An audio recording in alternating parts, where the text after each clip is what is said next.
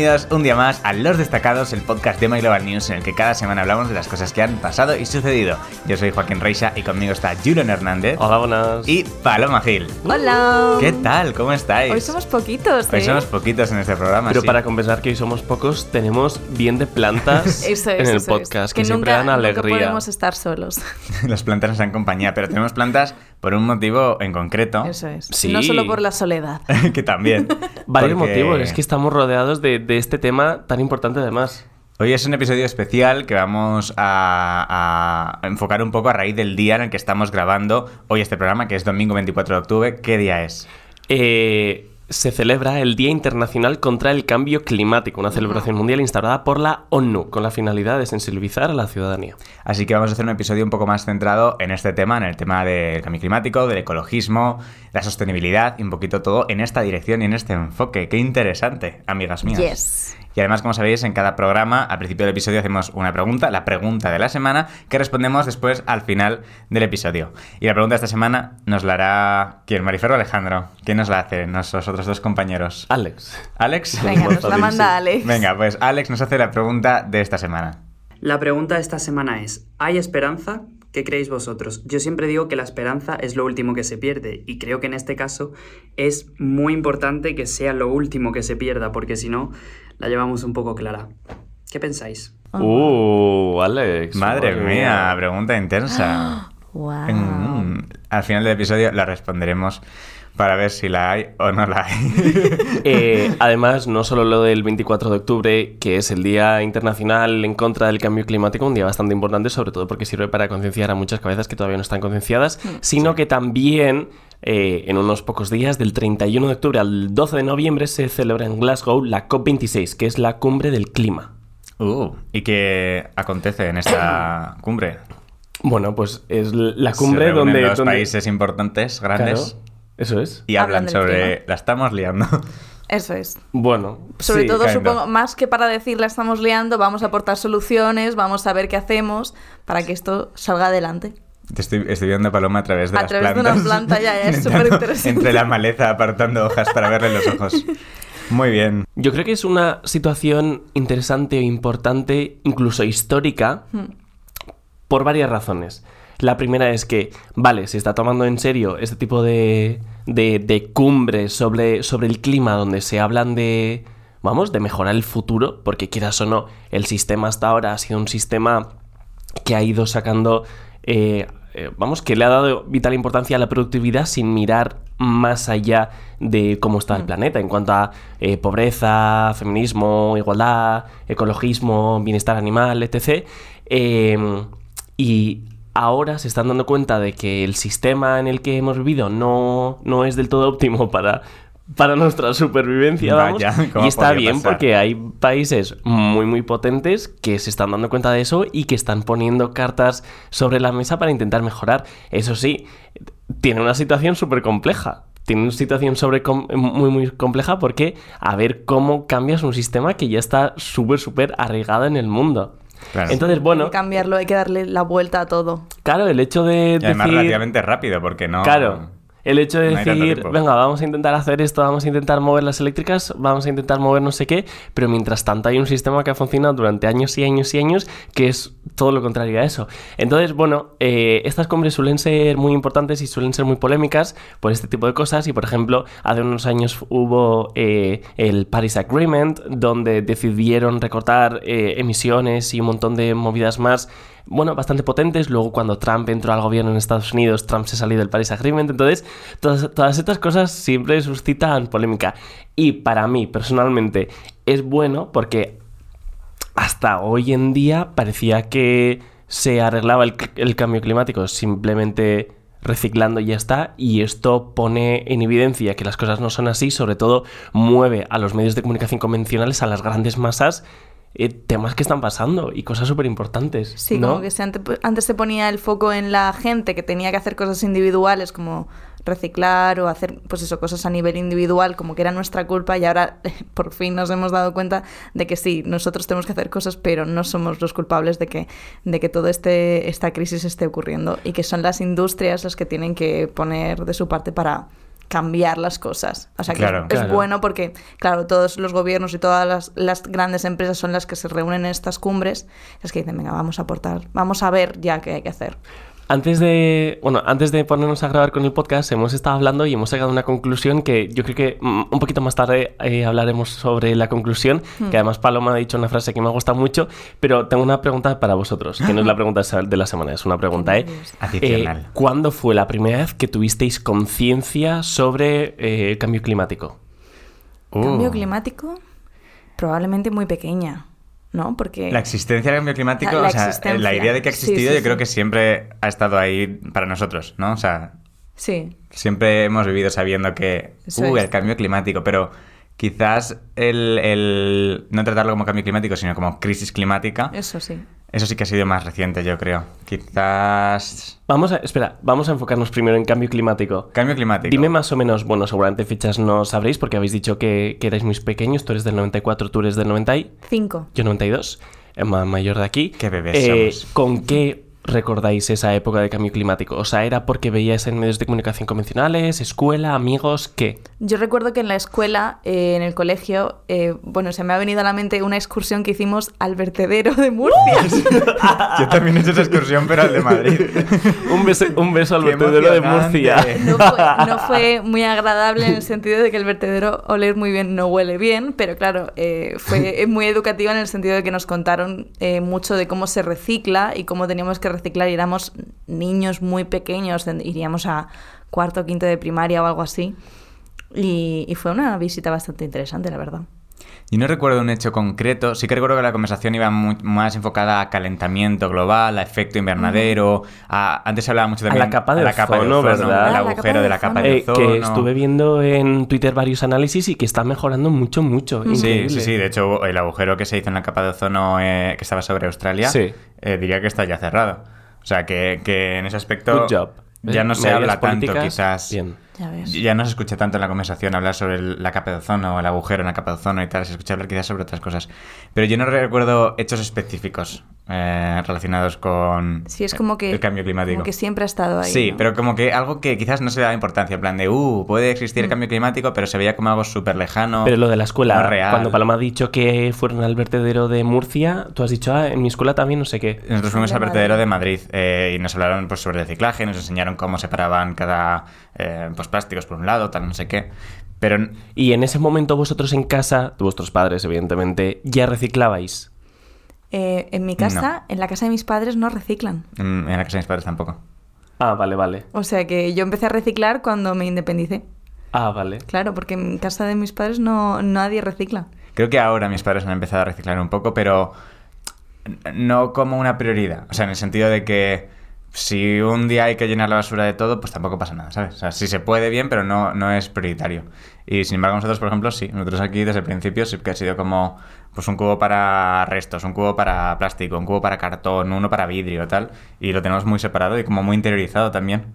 Yo recuerdo mucho las clases extracurriculares que dábamos en el cole cuando éramos muy pequeñitos. Yo soy de 92, pero me acuerdo eh, que venía una señora que era eh, agente de tráfico en Donosti y que nos explicaba... eh, ¿cómo- cómo se Seguridad vial. Seguridad vial, gracias. Oh. Seguridad vial. En plan, pues eh, paso de cebra, semáforo, por dónde ir con bici, no sé qué, no sé qué. Además de eso, me acuerdo eh, que nos pilló también de peques el cambio a euro. Así. Quizá tú eras más pequeño, entonces no te acuerdas tanto, tanto. Yo era, era muy pequeña, no, no- Sí. nadie me dejaba tocar el dinero. Claro, pero a nosotros nos pilló con, yo qué sé, con 7, 8 años el hecho de ir a la tienda y en vez de comprar una chuchi por 5 pesetas, de repente era 5 céntimos y era mucho más caro. Bueno, eh, un lío increíble. Y también como clases extracurriculares del cole, me acuerdo que, que nos estuvieron hablando mucho sobre reciclaje. Como si el reciclaje fuese eh, algo vital o sea, no, no, no algo vital, sino algo que es lo que va a cambiar el mundo. En plan, eh, el sistema de basuras es un problemón, que ahora cuando eres mayor y te pones a leer sobre eso, el sistema de basuras ves que es de lo más complicado que existe en un país, es bestialmente Difícil. eh, sí. problemático. Sí, sí, sí. Y eh, bueno, o sea, eh, entiendes, eh, entiendes que tienes que reciclar. Todavía no sabes por qué, no entiendes mucho el cambio climático. Dices, ¿qué pasa si suben las temperaturas o es imposible que el mar suba tanto. Si el mar sube tanto, ¿qué pasa? Bueno, yo vivo en un sexto, yo no, no me voy a morir. Pero bueno, de, de Tampeque, cuando nos llevarán también a nosotros al vertedero de San Marcos, cerca de Donosti, y te explican sobre re- reciclaje, ya desde pequeño plantan por lo menos voy a hablar en primera persona, plantaron en mí una semillita de decir, joder, es que nosotros también tenemos una responsabilidad. Entonces, Sí. claro. eh, vale que yo sea escéptico que con el reciclaje no vamos a cambiar el mundo, pero, pero ya me he dado cuenta que existe una problemática y que nosotros nos toca currar. Pues nos toca currar pues con reciclaje y con muchas más cosas que vamos a hablar hoy en el podcast. Pero también a mí me pasó así. Supongo que al final el hecho de que individualmente como persona hagas un cambio se puede traducir más después a que la suma de mucha gente pueda hacer presión a gobiernos y empresas para que ellos den el cambio. Porque al final que tú recicles o no recicles no tiene un impacto real en, en el medio ambiente, pero si todo el mundo empieza a reciclar y se empieza a ver como una necesidad, como una realidad entre la- el público, pues seguramente empresas y gobiernos le den más importancia a la que se está dando ahora. Y ahí es donde realmente se verá un cambio Y real. también que si es como educas a los más pequeños, También. que pues, si un niño ve que sus padres están reciclando, preguntan por qué, y entonces eso abre una conversación. O sea, es es. un modo de implantar eso, la semillita de, de esto es una cosa real, hay que hacer cosas por esto y, y te crea la responsabilidad. Efectivamente. Yo sí que creo que nuestra generación por lo menos reci- recicla mucho más que nuestros padres. Sí, sí. Más que nuestros padres, pero aún así, por ejemplo, desde mi experiencia personal, en, en este edificio en el que residimos actualmente, eh, que vive bastante gente muy mayor, pero también vive gente muy joven porque está muy cerca de una universidad. Eh, y es increíble lo poco que reciclan. O sea, eh, aquí en Madrid se saca cada día de la semana y un cubo específico. Pues los días impares en nuestra zona salen los, el cubo amarillo de plástico. Y sales a tirar la basura y ves en el cubo de plástico cartón, eh, bolsas de restos. O sea, es como que les da igual. Eh, buscan la Wow. comodidad frente al, por ejemplo, el cartón, que no se saca al portal un cubo específico de cartón, sino que hay que irte a la esquina de la manzana donde hay un ¿Qué es la esquina? O sea, literalmente la esquina de la manzana donde hay un cubo de cartón.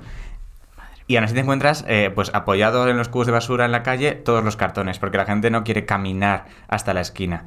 Entonces es como que le da mucha más importancia a la comodidad frente al, pues voy a hacer un micro esfuerzo a andar 10 pasos más y a tirar el cartón donde corresponde. Y eso aquí lo vemos muchísimo. Por ejemplo, hace poco eh, introdujeron en Madrid los cubos de residuo orgánico, los cubos marrones.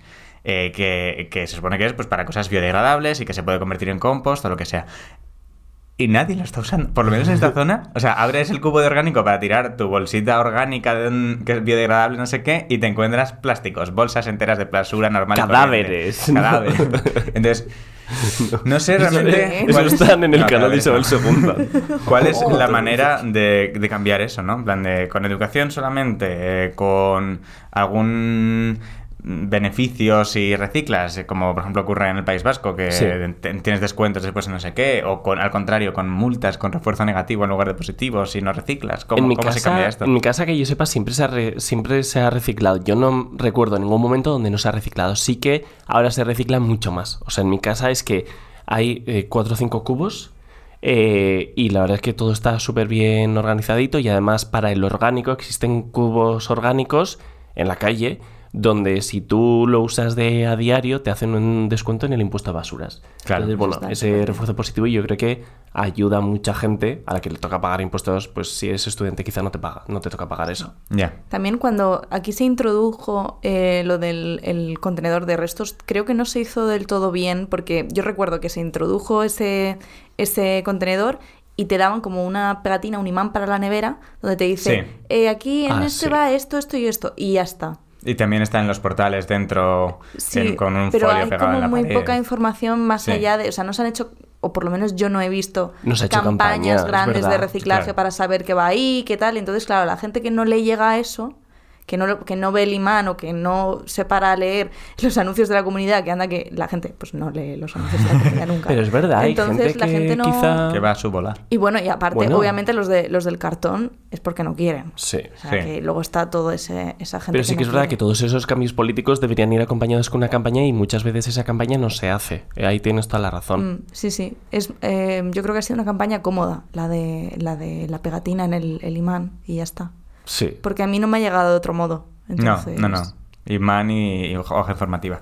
A mí Otra de las maneras en las que cada uno pues podemos aportar un poquito y creo que en esta mesa pues nos toca más de cerca porque los tres somos vegetarianos es con el consumo de alimentos. No necesariamente eh, yendo directamente a ser vegetariano o vegano, ¿no? Sino cualquier paso eh, Intermedio, ¿no? intermedio en, Sí, un en consumo- reducir consumo de carne es. o en tener más conciencia de dónde están viniendo los alimentos a la, a la hora de consumirlos y comprarlos, eh, pues ayuda de una forma u otra también, ¿verdad? Amigas mías. Sí, es cierto. O sea, ¿Por qué os hicisteis vegetarianas?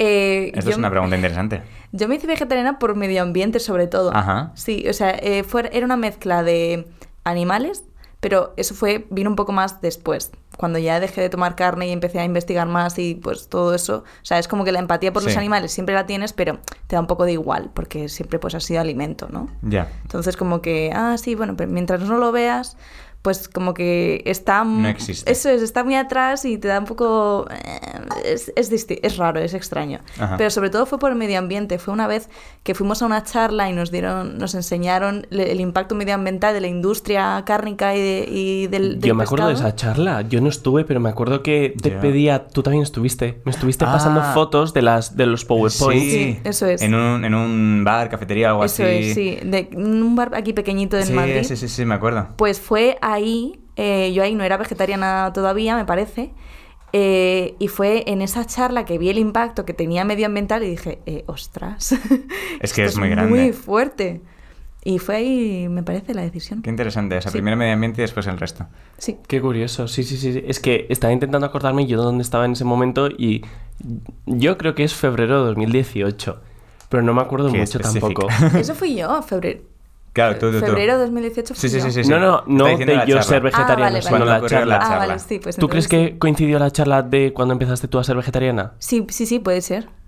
La cosa es que 5 o 6 fe- de febrero del 2018 Sí. yo estaba en Finlandia, en Helsinki, grabando un vídeo eh, porque en ese momento en el Parlamento Europeo se estaban tomando la, eh, se estaban aprobando o no la siguiente tanda de medidas eh, en favor de, bueno, en contra del cambio climático. Mm. Al final salió a favor, quedó un vídeo súper chulo y yo me acuerdo que te pedí eh, fotos de los Es verdad. PowerPoints para ir contándolo en, en mi vídeo. Es que los PowerPoints esos fueron muy interesantes, la verdad. Ojalá los conserváramos para poder contarlos aquí. Pero- Porque eran cifras muy interesantes el Sí. cómo el impacto real que tiene la industria alimenticia en, en el tema del medio ambiente. Tú, La- sí, sí, sí, la industria alimenticia es alimentaria. alimentaria. es muy muy grande junto a la de transportes, pero sí que es, Sí. es- sí que es verdad que la de la agricultura alimentaria, una gran, infinitamente grande parte viene del consumo de animales. Eso es. Sí, sí. Entonces, yo empecé a ser vegetariano en el, me acuerdo, 2 de noviembre del 2015. Un poco antes de eso, en verano, estuve tanteando, en plan, eh, voy a intentar reducir lo máximo posible, pero luego tuve alguna comida de trabajo, comí croquetas de jamón, salmón, no sé qué, no sé qué. Y el 2 de noviembre dije, venga, va, mm, vamos a intentarlo potentemente. Y hasta ahora. A ver, yo creo que alguna vez me han intentado colar un poco de, de bonito de atún en alguna ensaladilla y he dicho, a ver, yo creo que... Entonces yo sí que creo que alguna vez una pizquita he comido, pero, pero soy yo lacto vegetariano, no como carne ni pescado. Y, y Pero creo que eso es lo. O sea, porque sí que es verdad que quizás cuando empezamos a ser vegetarianos y el movimiento vege- del vegetarianismo no estaba tan extendido como puede estar ahora, que ahora hay sobre todo en grandes ciudades como Madrid o Barcelona hay opciones vegetarianas todo el rato. Pero antes sí que era como más radical, quizás, en plan de... ¿Quién? El, El movimiento, en general. O sea, eh, era como o vegetariano o nada. Yo creo que ahora eh, se ha ampliado las miras, como por ejemplo, con- gracias a que pues muchas marcas están poco a poco introduciendo más opciones Totalmente. vegetarianas y ya no es en plan de si no eres vegetariano, estrictamente vegetariano o vegano, es que no estás colaborando en el movimiento. Creo que cualquier que se ve más como que cualquier reducción de carne Sí, o muy- conciencia a la hora de elegir qué compras, al final tiene un impacto positivo. Y se está viendo con marcas como, por ejemplo, eh, Burger King, que ha sacado un restaurante 100% vegetariano, eh, Sí. aquí en Madrid, o, cosas, o Eura, Tú- por ejemplo, el, el- el nacimiento de Eura, que está creciendo cada vez más. No sé, creo que eso al final está haciendo que, que gente que no tiene por qué ser vegetariana igual decida comer, eh, pues eso, pollo, no Yo creo pollo. que cada así. de, de las cosas que has mencionado han sido milestones porque Mm. hacen que acercan una dieta vegetariana mucho más eh, ecológicamente friendly o verde a la gente que no es vegetariana, pero sin embargo la gente que ya es vegana se lo toma un poco con escepticismo. Sí, en plan, es os estáis acercando un poco, pero es que no os estáis dando el paso de verdad. Entonces, eh, bueno, pero aún así a mí sí que me, sí que me parece muy importante acercar a las grandes masas, pues, eh, por, por lo menos el reduccionismo. Sí. Y, Sí. Y también eh, que luego las marcas grandes, si tienen más demanda de productos vegetales, pues al final reducirán el producto que no es, ¿sabes? Eso es. Entonces es como la es demandar más, cuanto más demandas, pues más oferta. La ley de la oferta y la demanda. Amiga. sí. Hombre. Pero sí, sí, bueno, lo que estaba Ella contando es que, que yo cuando me hice ovo lácteo vegetariano al principio no lo hacía por nada en concreto, era por voy a probar, Pues o sea, hasta dónde llegabas. Sí, hasta dónde llego, a ver por qué la gente hace esto, a ver si es esto físicamente viable. Y después de empezar con eso, me empecé a, bueno, a informar, a leer y a ver documentales. Y entonces ya tuve una conciencia bastante grande sobre la ética y la moral del bienestar animal y sobre todo viendo la parte ecológica y viendo la relación tan directa que tiene eh, el, El consumo de. el consumo carne. de carne y pescado con la destrucción del planeta. Sí.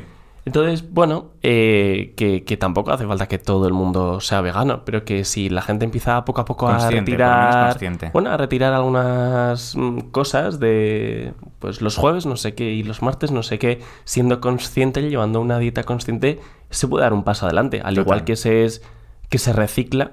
Un poco lo mismo que decíamos antes, al final lanzas el mensaje. Si todo el mundo empieza a ser más consciente de qué come y por qué lo come, estás lanzando como sociedad el mensaje de, oye, esto nos interesa y fuerzas a que las marcas y gobiernos lo tengan en cuenta. También que dar pequeños pasos como el que has dicho de, venga, pues los jueves a lo mejor no comemos carne y todo esto, que la gente, hay muchas personas que, que no quieren tomar este paso de, de hacerse vegetarianos o llevar una dieta un poco más eh, basada en vegetales porque piensan que, que no van a saber que es muy difícil hacer no este tipo de recetas, claro, cuando como es que el tofu es muy caro, no sé qué, todas estas cosas que es como, bueno, pero es que unas lentejas La verdura es lo más barato del supermercado. Claro, Sí, las, mucho más que un las legumbres y las verduras son muy... Y la gente no tiene conciencia de que estos platos... eh, vamos, en la cultura española hay un montón de, de- de potajes y cosas que son veganos, entonces... Es que al final, eh, antes no se comía es- tanta carne. No, O claro. sea, el- es muy sencillo hacer estos Sí. platos y estas cosas y, y cuanto más te esfuerces por eh, hacer pe- tomar pequeños pasos, pues más... Mi abuela me estás, contaba ¿verdad? que ellas eran vegetarianas por necesidad, porque Claro. en su casa no había un euro y quizá comían un poco de cerdo en Navidad o así, pero que el resto era, Era legumbre y cereales a saco. Claro, es que la Pues- carne era un lujo. sí. Eh, lo que ha comentado Joaquín, este mes, durante 30 días, Burger King ha, ha transformado una de sus tiendas restaurantes de Madrid en una eh, en un restaurante 100% vegetariano. vegetariano. Sí. Eso es, que no vegano, porque yo creo que una No. de sus salsas eh, lleva eh, que lleve huevo, pero bueno. Tendrán queso Eh, también. Y para mí, eso es un movimiento bestial. Ha recibido algunas críticas de, gente, pero para mí, eso es un movimiento bestial porque una de las empresas más grandes de todo el mundo de un paso adelante y convierta una de sus tiendas o restaurantes en vegetariano durante un mes, eso significa que en el mundo vegetariano y vegano hay dinero. Y que haya dinero significa que poco a poco más y más y más marcas se van a ir metiendo en, en- en ese círculo y eso significa que va a ser más fácil para los vegetarianos ser, vega- ser vegetarianos y que más marcas se van a meter y yo creo que esto es un, un círculo vicioso que nos beneficia Sí, sí, y que totalmente. poco a poco está dando pasos adelante. Sí, total. Qué interesante. Y justo con esto, junto con esto, me gustaría eh, mencionar la conclusión que, que hemos sacado de Paloma y yo. Mm. Y bueno, ¿quieres darle tú? Eh, a ver, es, es que, eh, claro, como hemos llegado antes a esa conclusión, ahora es difícil retomarla.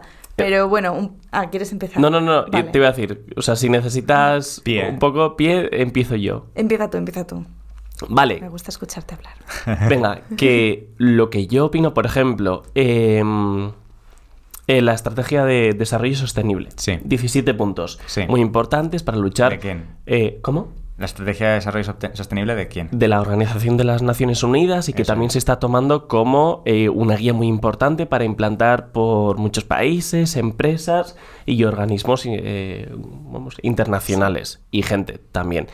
Eh, en esos 17 puntos se habla sobre pobreza, bienestar animal, eh, mm, igualdad, eh, Ecologismo bueno, muchísimas, muchísimas cosas. Sí. Y lo que yo estaba pensando mientras estaba leyendo eso es que todo lo que estaba leyendo se me hacía coherente. Y no es que se me hacía coherente, sino que se me hacía raro que eso no existiese de antes. Y lo que yo había pensado también es que las generaciones, los policymakers, la- los políticos y las políticas que han escrito eh, esa lista de, de 17 puntos han tenido que escribir esa lista de 17 puntos desde cero, mientras que yo creo que nuestras generaciones, y yo ya estoy un poco en los mayores, la gente de 30 para abajo, sobre todo poniendo el foco en la generación Z, tienen todos esos puntos ya en- intrínsecos en, en su forma de ser. Sí, ¿Verdad? Con lo que yo creo que un paso enorme ya está dado. Y luego Paloma ha dicho, pues yo el otro día... Sí, no, es que hablando con unos amigos estuvimos llegando a la conclusión de que todas estas políticas y, eh, sobre sostenibilidad que los partidos y las instituciones están ahora implementando son cosas que los más mayores han tenido que aprender y los más jóvenes, los late millennials y los Zetas, han crecido ya dando por hecho. O sea que si eh, un partido o una institución es feminista o es sostenible, no es algo que aplaudas, es algo que das por hecho. Cuando los más mayores es como un añadido, pero es algo que nosotros, los más eh, jóvenes, me voy a permitir la Dilo, dilo, por favor. los más jóvenes como que es como es que es básico es un derecho básico es una cosa que es un derecho humano es son cosas que ya tienes ya tienen que estar si no eres una institución feminista si no eres sostenible si no eres ecológica eh, Que... claro qué eres es como no, no, no estás es algo que ya se tiene que dar por hecho. Entonces, eh, era, esa era la conclusión, que los más jóvenes ya damos por hecho que esas cosas tienen que estar, que son básicas. Pues qué interesante, Paloma, la verdad. Y hablando de todas las cosas que podemos hacer cada uno, o sea, igual que hemos hablado, pues por el tema de reciclaje, al tema de eh, ser consciente de la comida y tal, creo que también hay un punto que es el, el boca a oreja, el concienciar a tu entorno. Se puede hacer muy de, de tú a tú, con amigos, familia, etcétera, pero creo que, por ejemplo, en nuestro caso, podemos hablar también de cómo al tener una plataforma como cada uno de nuestros canales de YouTube, nuestras redes sociales, etcétera, hemos tomado el paso activo de, vale, vamos a tratar de acercar información eh, útil a la audiencia, ¿no? Como, como cada uno puede hacer algo, en nuestro caso, pues llevado en este territorio. Y tenemos unos cuantos vídeos en cada uno de nuestros canales, en Omega News, en Hola Julen, en el canal de Paloma y en las redes sociales de, de todos, donde hablamos de, pues, de ecologismo, de medio ambiente, de vegetarianismo. Entonces, si queréis, hablamos de algunos ejemplitos y los Vale. contamos así por encima. ¿Puedo empezar? Tengo permiso. Venga, Sí, sí, cuéntanos, dale. Venga, vale. Eh, yo recuerdo un viaje que hice con Paloma, Hmm. si no me equivoco, en marzo, allá por el 12, 8 o 13 de marzo del 2018. Ajá. Es que Paloma y yo fuimos a Bruselas. Eso es. Eh, porque se cumplía el, cinco- el quinto aniversario de la prohibición del testeo de animales en cosméticos Hmm. en, dentro de la Unión Europea. Y en estos eh, en el quinto aniversario se organizó una especie de evento donde también participaron varias marcas y sobre todo Cruelty Free International, que es el organismo a nivel mundial que certifica a las marcas de que son cruelty free, de que son veganas.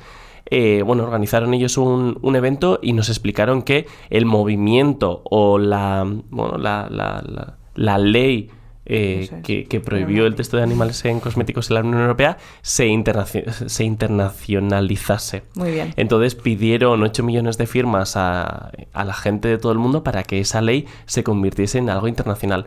¿Tú cómo viviste ese viaje?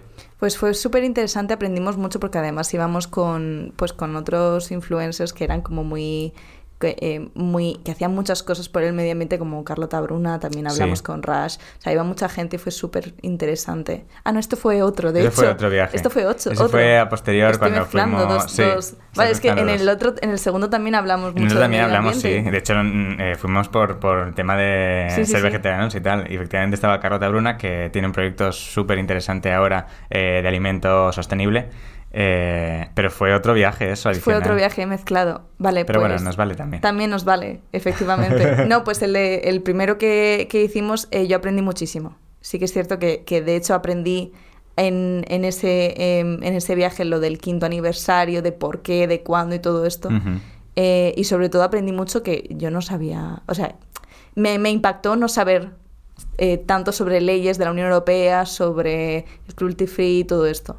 La importancia que tiene pues, la ciudadanía a la hora de votar también y la, a la hora de elegir a sus representantes para que lleven adelante esta, bueno, esta, estas leyes tan importantes que parece mentira que antes del 2012-13 no existiesen en la Unión Europea. Eso es, eso. Y a mí, sobre todo, una de las cosas que más eh, me sorprendió es que la gente sigue pensando que la Unión Europea se sigue testando eh, en, en- en animales y todavía la gente sigue sacando, eh, bueno, algunas noticias diciendo, no sé qué marca testa y es como, no, en la Unión Europea en los cosméticos los ingredientes no están testados. Y una de las cosas eh, más importantes que, que aprendí, que más me gustó, fue, por ejemplo, cuando entrevistamos a la doctora Carol Drescher, una mujer espectacular, que es la fundadora, la cofundadora del laboratorio Accelerate en...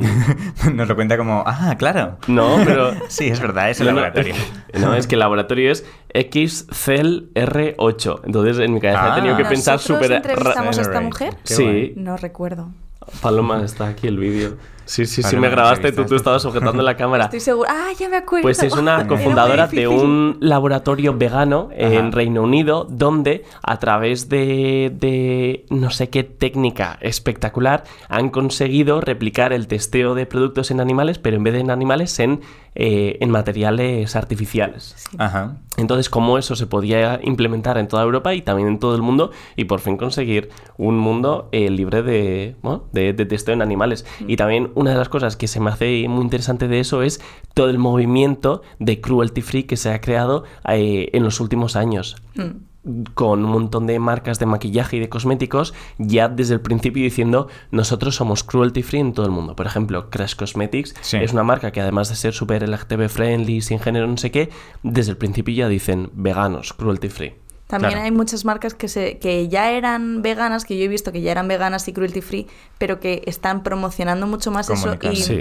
y también, sí, en la comunicación. Y si te vas fijando, son las marcas que más apelan al público joven. No tanto las marcas de lujo que apelan a un Es público verdad. un poco más gente con dinerillo que se lo puede permitir, sino las marcas, las marcas jóvenes son las que dicen, eh, recordad que somos cruelty free, veganos. Y, y eso también pues marca un poco lo que estábamos diciendo de que los jóvenes ya Valoramos ese tipo Claro, de cosas, eso es, claro. es básico, que algo sea cruelty free es algo que ya damos por hecho. Mm. Yo creo que la gente joven ha llegado a- a- al punto en el que está poniendo en duda todo el sistema que, que se ha encontrado y que a través de redes sociales y movimientos muy muy potentes está cuestionando todo para que todo mejore. Sí, Tanto- los, los millennials estábamos como cuestionando, pero los zetas han dicho, eh, esto, esto le vamos a dar la vuelta, o sea, es una revolución. Están, tienen con ganas de, de- de quitarlo todo y ponerlo de Y se ha visto con Sí, Fridays sí. for Future y un montón de movimientos que... Hay, Yes. hay una frase, porque así soy yo, como sabéis, Ay, que Dios, dijo Steve Jobs. nuestro querido Ah, Steve vale. Jobs, que dijo que al final eh, el sistema en el que estamos, tenemos, a veces, a veces se nos olvida que es un sistema que ha inventado otra gente como nosotros que no tiene por qué ser mucho más inteligente. O sea, que es un sistema que ha sido así. Entonces, es cambiable, es totalmente cambiable porque lo ha inventado gente aleatoria. Entonces, eh, pues creo que es interesante que la gente joven sea consciente de esta realidad y esté haciendo por cambiarla. Otro viaje que hicimos los tres Es fue verdad. a Huelva Sí. eh, a raíz de un desastre ecológico que está ocurriendo ahí y que curiosamente no tiene prácticamente ninguna cobertura en- ni en medios ni en televisión ni de ningún tipo, que es una empresa que está, hizo hace unos años un vertido de productos contaminantes a la ría de Huelva, productos que además son radioactivos y que abandonaron ahí en una especie de mm, explanadas gigantes Balsa. con todos los restos. eh, y esas balsas se están rompiendo poco a poco y van filtrando este material a la ría de Huelva eh, como decía, material radiactivo. Y estuvimos ahí cubriendo esta situación porque hay cosas súper curiosas como que el, barrio que más cercano está a estas balsas de residuos eh, tiene un índice de cáncer y de deformaciones descomunal. Y esto es por estar al lado de este sitio radiactivo. Y todo, el- todo la explanada de residuos es casi tan grande como la propia Huelva. Y está literalmente al lado. Es, si lo buscáis en Google Maps, eh, se ve como una imagen, como una zona blanca con colores así azulados. Y todo eso son residuos radioactivos al lado de la ciudad de Huelva. Y estuvimos en Huelva cubriéndolo. Sí, y bueno, fue de hecho, sí, intenso. si lo quieren ver, está en el canal de My Global Sí. News y se ve increíble con las imágenes de dron, porque no nos pudimos acer- acercar más. Por seguridad Eso nuestra, Eso es, sí, sí, por supuesto. De hecho, el vídeo abre con unas imágenes que nos cedieron la empresa con la que trabajábamos allí, eh, de, de gente suya yendo a medir con trajes de estos Ah, sí. eh, aislados Wow. y con detectores eh, Geiger de estos a detectar cuánta radiación emitía el terreno y, y el vídeo abre con eso y la verdad que es impactante. la verdad es que era brutal. Es, muy- Es, es de lo más Sí. buff que hemos hecho. Sí, desde Pa- luego Por lo sí. menos que yo recuerde. Sí, sí, sí. Así que ahí lo tenéis todo en nuestras redes para ver cositas. Bueno, cosas que suceden, pero cosas que quizá en el futuro con las nuevas generaciones, generaciones puede que no se repitan más. Eso es. Puede ser. Y esto ya nos trae a la pregunta de la semana que es, ¿hay futuro? Hay esperanza. ¿Hay Hay esperanza? esperanza. Yo creo que sí. A mí me da que sí. Hope. Sí, porque es lo que estaba diciendo, es como que las nuevas generaciones cada vez estas cosas las dan por hecho y cada vez luchan más porque haya cambios, en grandes cambios en industria y exigen estas cosas. Y aparte que vamos creciendo y nosotros que vamos creciendo vamos ocupando cargos importantes en empresas, o sea que al final somos el cambio, ¿no? Vamos a ir haciendo el cambio poco a poco. Entonces yo diría que sí, en mi opinión. Eh, Yo creo que hay esperanza, pero creo que también hay que ser conscientes de la realidad y es que eh, el cambio climático es inevitable. Ya hemos llegado a un punto en el que creo que es inevitable y que vamos a vivir consecuencias directas de esto, como parte del deshielo, como el aumento de las temperaturas. Creo que eso es algo a lo que vamos a tener que adaptarnos. Y ya es inevitable. Lo que sí que se puede hacer, y es donde creo que está la parte de esperanza, es eh, cuánto va, qué, qué efectos va a tener, ¿no? Cuánto va realmente a cambiar las cosas. Un poco seguro. Ahora hay que ver hasta qué punto permitimos que esto siga ocurriendo. Yo tengo una mezcla de, de, de vuestras dos ideas. Ok. O sea, eh, al principio hace muchos años empezó a hablar de cambio climático, luego eso se transformó a, cri- a crisis climática y ahora hay gente que menciona colapso climático. Yo creo que al nivel de colapso climático seguramente no llegaremos, con lo que sí que hay esperanza, pero sí que tendremos que adaptarnos para vivir con esta crisis climática hasta cambiar pues todo el sistema y, y ver qué podemos ofrecer nosotros para asegurar nuestra existencia en este planeta sin destruirlo completamente. Pero yo sí que creo que la generación más joven viene con, mucha fuerza, se está viendo en todos los movimientos ciudadanos que se está haciendo y que eso va a forzar a que varios vamos, gobiernos y por ejemplo la COP de ahora tomen medidas muy muy urgentes para bueno para para- parar en la medida que se pueda el, cambio climático. Hay muchas empresas que se han marcado de fecha 2030 como el momento en el que pasan a ser completamente cero emisiones de carbono, eh, productos totalmente reciclados. Hay muchas, muchas empresas que se han marcado esa fecha y creo que es la fecha además marcada por lo- los objetivos sostenibles de la ONU. Creo que están marcados para cumplirse en 2030. Entonces, esperemos que 2030 sea el año en el que realmente... Esa es la conocida. Agenda 2030. Eso es. Eso es. We'll see. We will see. Pues tenéis muchísima más información en la descripción de este vídeo. Y en nuestros canales, que como sabéis, pues os, os hemos dicho, tenéis Sí, en el y Global News sobre todo. Y Sí. sobre todo que también nos gustaría saber la opinión de la gente. ¿Hay esperanza? Eh, en los comentarios o en las redes sociales si nos estáis escuchando eh, en Spotify o en otras plataformas de podcast. Y nada, pues hasta aquí este episodio especial sobre ecologismo y medio ambiente. Qué interesante, me gustan los episodios especiales. Hasta interesante, Sí. la verdad es que sí. Como se nota que no está Marifer aquí para el toque de humor, ha sido un episodio más serio. ya ha sido más serio. La bueno, ya volverá, menos, no que pasa está nada. en México, como sabéis. Pues nada, pues muchas gracias a todos y a todas por ver y escuchar este episodio. Muchas gracias, Julian. Y feliz Halloween. Paloma. es ¡Feliz Halloween! Que se acerca ya. Feliz Halloween. Oh my god. Yo soy Joaquín y nos escuchamos y nos vemos en el siguiente episodio de Los Destacados. Hasta luego. Adiós.